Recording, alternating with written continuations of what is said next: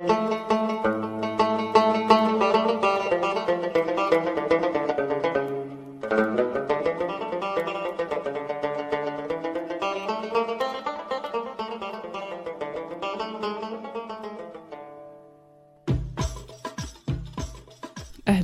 أنا مرام وهذا بودكاست شاي حبق في هذا البودكاست أشارككم معلومة يمكن تخلي حياتكم أفضل.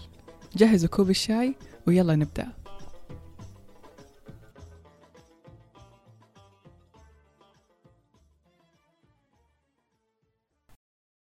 في حلقة اليوم إن شاء الله راح أكمل الكلام عن موضوع العادات. في المرة الماضية تكلمت عن الجانب النظري للعادات وكيف العادات تتكون وكيف هي مربوطة بهويتنا.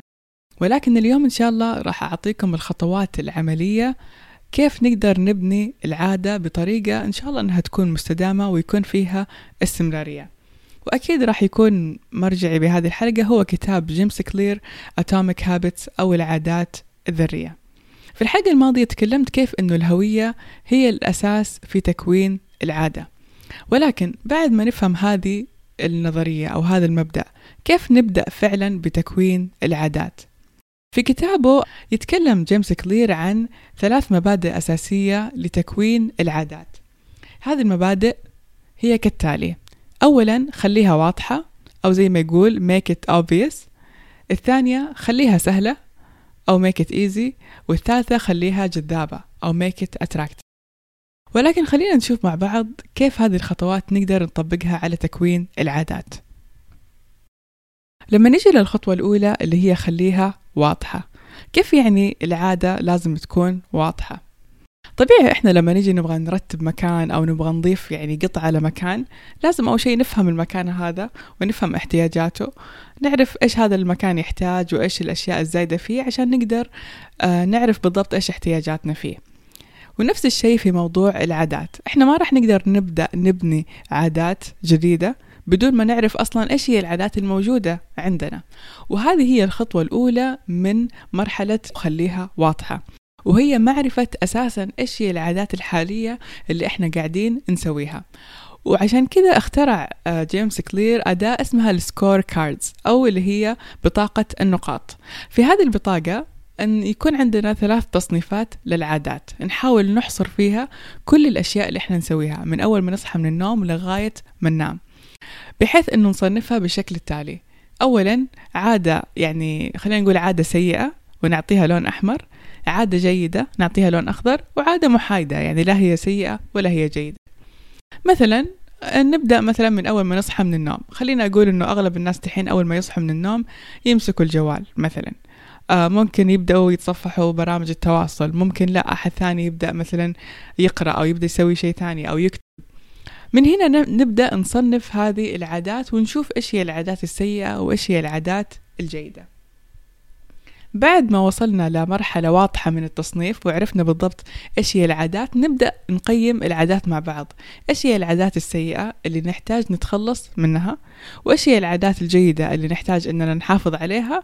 وإيش هي الأشياء المحايدة اللي يعني عادي لا هي ضارة ولا هي نافعة؟ نيجي بعدين بعد ما نحدد إيش هي الخطوات أو إيش هي العادات الجيدة اللي إحنا حابين ان نكتسبها نبدأ شيء ثاني اسمه نية التطبيق أو الامبلمنتيشن intention. هنا هذه نية التطبيق هي جملة آه نكتبها ونرددها في نفسنا ومن خلالها نبدأ نبرمج نفسنا على تكوين العادة. هذه الجملة تكون كالتالي أنه مثلا أقول أنا راح أسوي الشيء الفلاني في الوقت الفلاني وفي المكان الفلاني.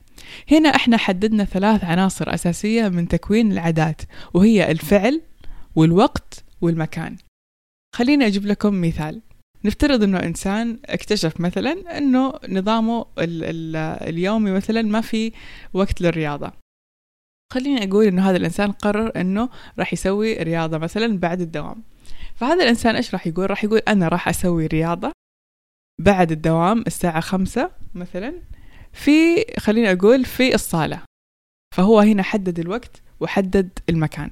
تحديد الوقت وتحديد المكان من أهم أهم الأشياء اللي مهمة جدا لترسيخ العادات. ونلاحظ أنه إحنا كل الأشياء اللي إحنا ما زلنا مداومين على فعلها بشكل يومي كلها مربوطة بوقت وكلها مربوطة في مكان.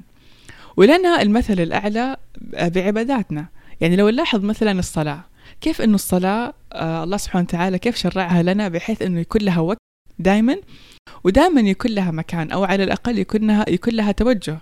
يعني ما أتوقع أنه في أحد في البيت كل يوم يصلي في غرفة. يعني غالبا آه، كل واحد يخصص له زاوية معينة في بيته أو في مكتبه هي خاصة للصلاة. وزي ما هي آه، مربوطة بوقت معين.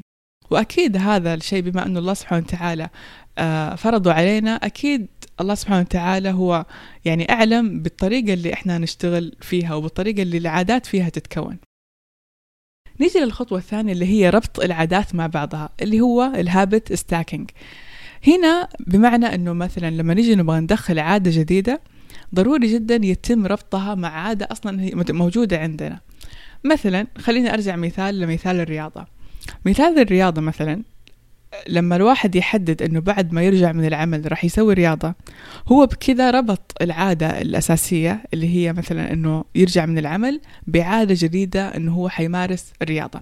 ولكن خلينا نتخيل مثلا لو الإنسان قرر إنه يمارس عادة بدون ما يكون رابطها بشيء قبلها. كذا العادة بتصير ضايعة في النص يعني لا هي مو واضحة يعني بتصير كأنها آه، تحصيل حاصل أو بتصير يعني كأنها مجرد شيء نسويه لما نكون فاضيين. بينما لما نجي نربطها بشيء أو بممارسة إحنا نسويها دائما هنا راح يأمن لنا أنه نقدر نحافظ عليها. ونفس الشيء ممكن نرجع لديننا الإسلامي ونلاحظ أنه كثير من الممارسات دائما كانت تجي مربوطة بشيء قبلها. زي مثلا الوضوء اللي هو مربوط بوقت الصلاة. زي مثلا الأذكار. وكيف إنه كل ذكر كان محدد وقته. يعني مثلا عندنا أذكار الصباح اللي هي مثلا أول ما الإنسان يصحى من النوم عندنا مثلا أذكار المساء عندنا أذكار بعد الصلاة عندنا مثلا الصيام كيف وقته محدد وكيف أنه معروف أنه يصير بعده أشياء ثانية. فكل ممارسة دينية نلاحظ كيف أنها جت مربوطة بشيء قبلها. وهذا الشيء برضو دليل أنه كيف الله سبحانه وتعالى فطر الإنسان على أنه دائما لما يجي يبغى يسوي شيء لازم يكون مربوط بشيء ثاني. كذا نكون خلصنا المجموعة الأولى من مجموعة خليها واضحة. نيجي دحين للنقطة اللي بعدها أو المجموعة الثانية اللي هي خليها سهلة. كيف نخلي العادات سهلة؟ أول شيء أو أهم نقطة في تسهيل العادات هي تسهيل البيئة المحيطة. بمعنى أنه نصمم بيئتنا المحيطة بطريقة تساعدنا على أنه العادة تكون سهلة بالنسبة لنا. وخليني هنا أجيب لكم مثال شرب الموية. شرب الموية هو شيء جدا سهل. والدليل إنه إحنا دائما لما نجي نبغى نوصف شيء إنه سهل دائما نقول إنه زي كاسة الموية أو زي شربة الموية. طيب ما دام شرب الموية سهل ليش إحنا ما نقدر نحافظ على الكميات اللي مفروض إحنا يعني آه نشرب فيها الموية؟ إيش السبب؟ السبب ببساطة إنه إحنا ما صممنا بيئتنا المحيطة بحيث إنها تساعدنا على إننا نشرب موية أكثر. طيب معناه كيف إحنا نقدر نساعد نفسنا مثلا على إننا نشرب موية أكثر من خلال تصميم البيئة المحيطة؟ ببساطة إننا نحط قوارير موية في كل مكان في البيت. لما يجي الإنسان مثلا يحط قوارير موية على طاولته مثلا اللي فيها يذاكر أو يشتغل وعلى في الصالة مثلا وعلى طاولة الطعام ومثلا على طاولة اللي هي بجانب السرير كل هذه الأماكن لما يبدأ الإنسان يشوف فيها قوارير الموية بدون يعني مجهود حيقدر يشرب موية ببساطة. ليش؟ لأنه البيئة المحيطة ساعدته على أنه يقدر يبني هذه العادة ونقدر نقيس عليها كل العادات الثانية مثلا عادة مثلا أنك تقرأ كتاب لو الإنسان مثلا جرب أنه هو يخلي قدام آه، في المكان اللي هو يقعد فيه دائما كتاب مثلا حيلاحظ أنه بما أنه الكتاب صار سهل أو صار موجود قدامه هذا الشيء راح يسهل عليه بناء العادة. على عكس مثلا لما يكون الكتاب في مكان بعيد أو يتطلب أنه يروح غرفة ثانية هذا الشيء راح يصعب علينا بناء العادات. واحدة ثانية أو خطوة ثانية من موضوع إنه نخلي العادة سهلة هي هو تقصير الوقت اللي إحنا نمارس فيه العادة. أحيانا من الحماس مثلا نبدأ نقول إنه خلينا مثلا آه يعني نبدأ نسوي العادة بطريقة نصعبها على نفسنا. زي مثلا إننا نقول راح نقرأ ساعتين أو نقرأ ساعة. طيب ساعة جد مدة جدا طويلة بالنسبة لإنسان أصلا هو يعني ما يحب القراءة.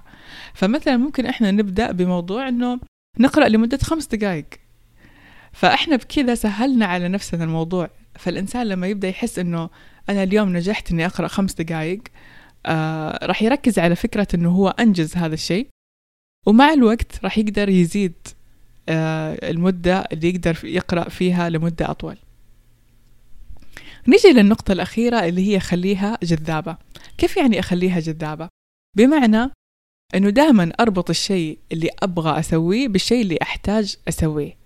مثلا يعني مثلا ممكن الإنسان يكون حاب مثلا أنه يتفرج على فيلم مثلا. طيب بس بنفس الوقت هو حاب إنه يبني عادة جديدة مثلا زي إنه يتعلم آه لغة جديدة.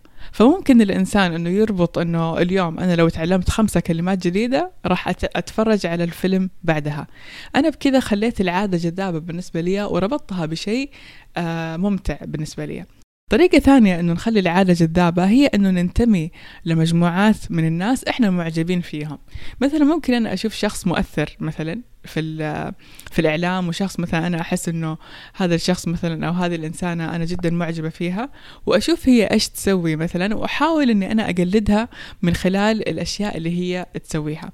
بهذه الطريقة إحنا خلينا العادة جذابة وخلينا نفسنا يعني مقبلين أكثر على إننا نمارسها عشان نصير نشبه هذول الناس اللي إحنا آه، حابين إننا نتشبه فيهم. فهذه النقاط الثلاثة الأساسية لتكوين العادات بطريقة عملية. أولا نخليها واضحة ثانيا نخليها سهلة ثالثا نخليها جذابة. أتمنى تكون هذه الحلقة سبب آه، بأنها تكون أعطتكم خطوات عملية لاكتساب العادات وتكون بإذن الله يعني آه، طريقة مختلفة لعادات أكثر استمرارية وأكثر استدامة. وشكرا لكم. دعمكم هو اللي يحفزني دائما للاستمرار. لو عجبتكم الحلقة لا تنسوا تشاركوها مع أحبابكم. وشكرا لكم.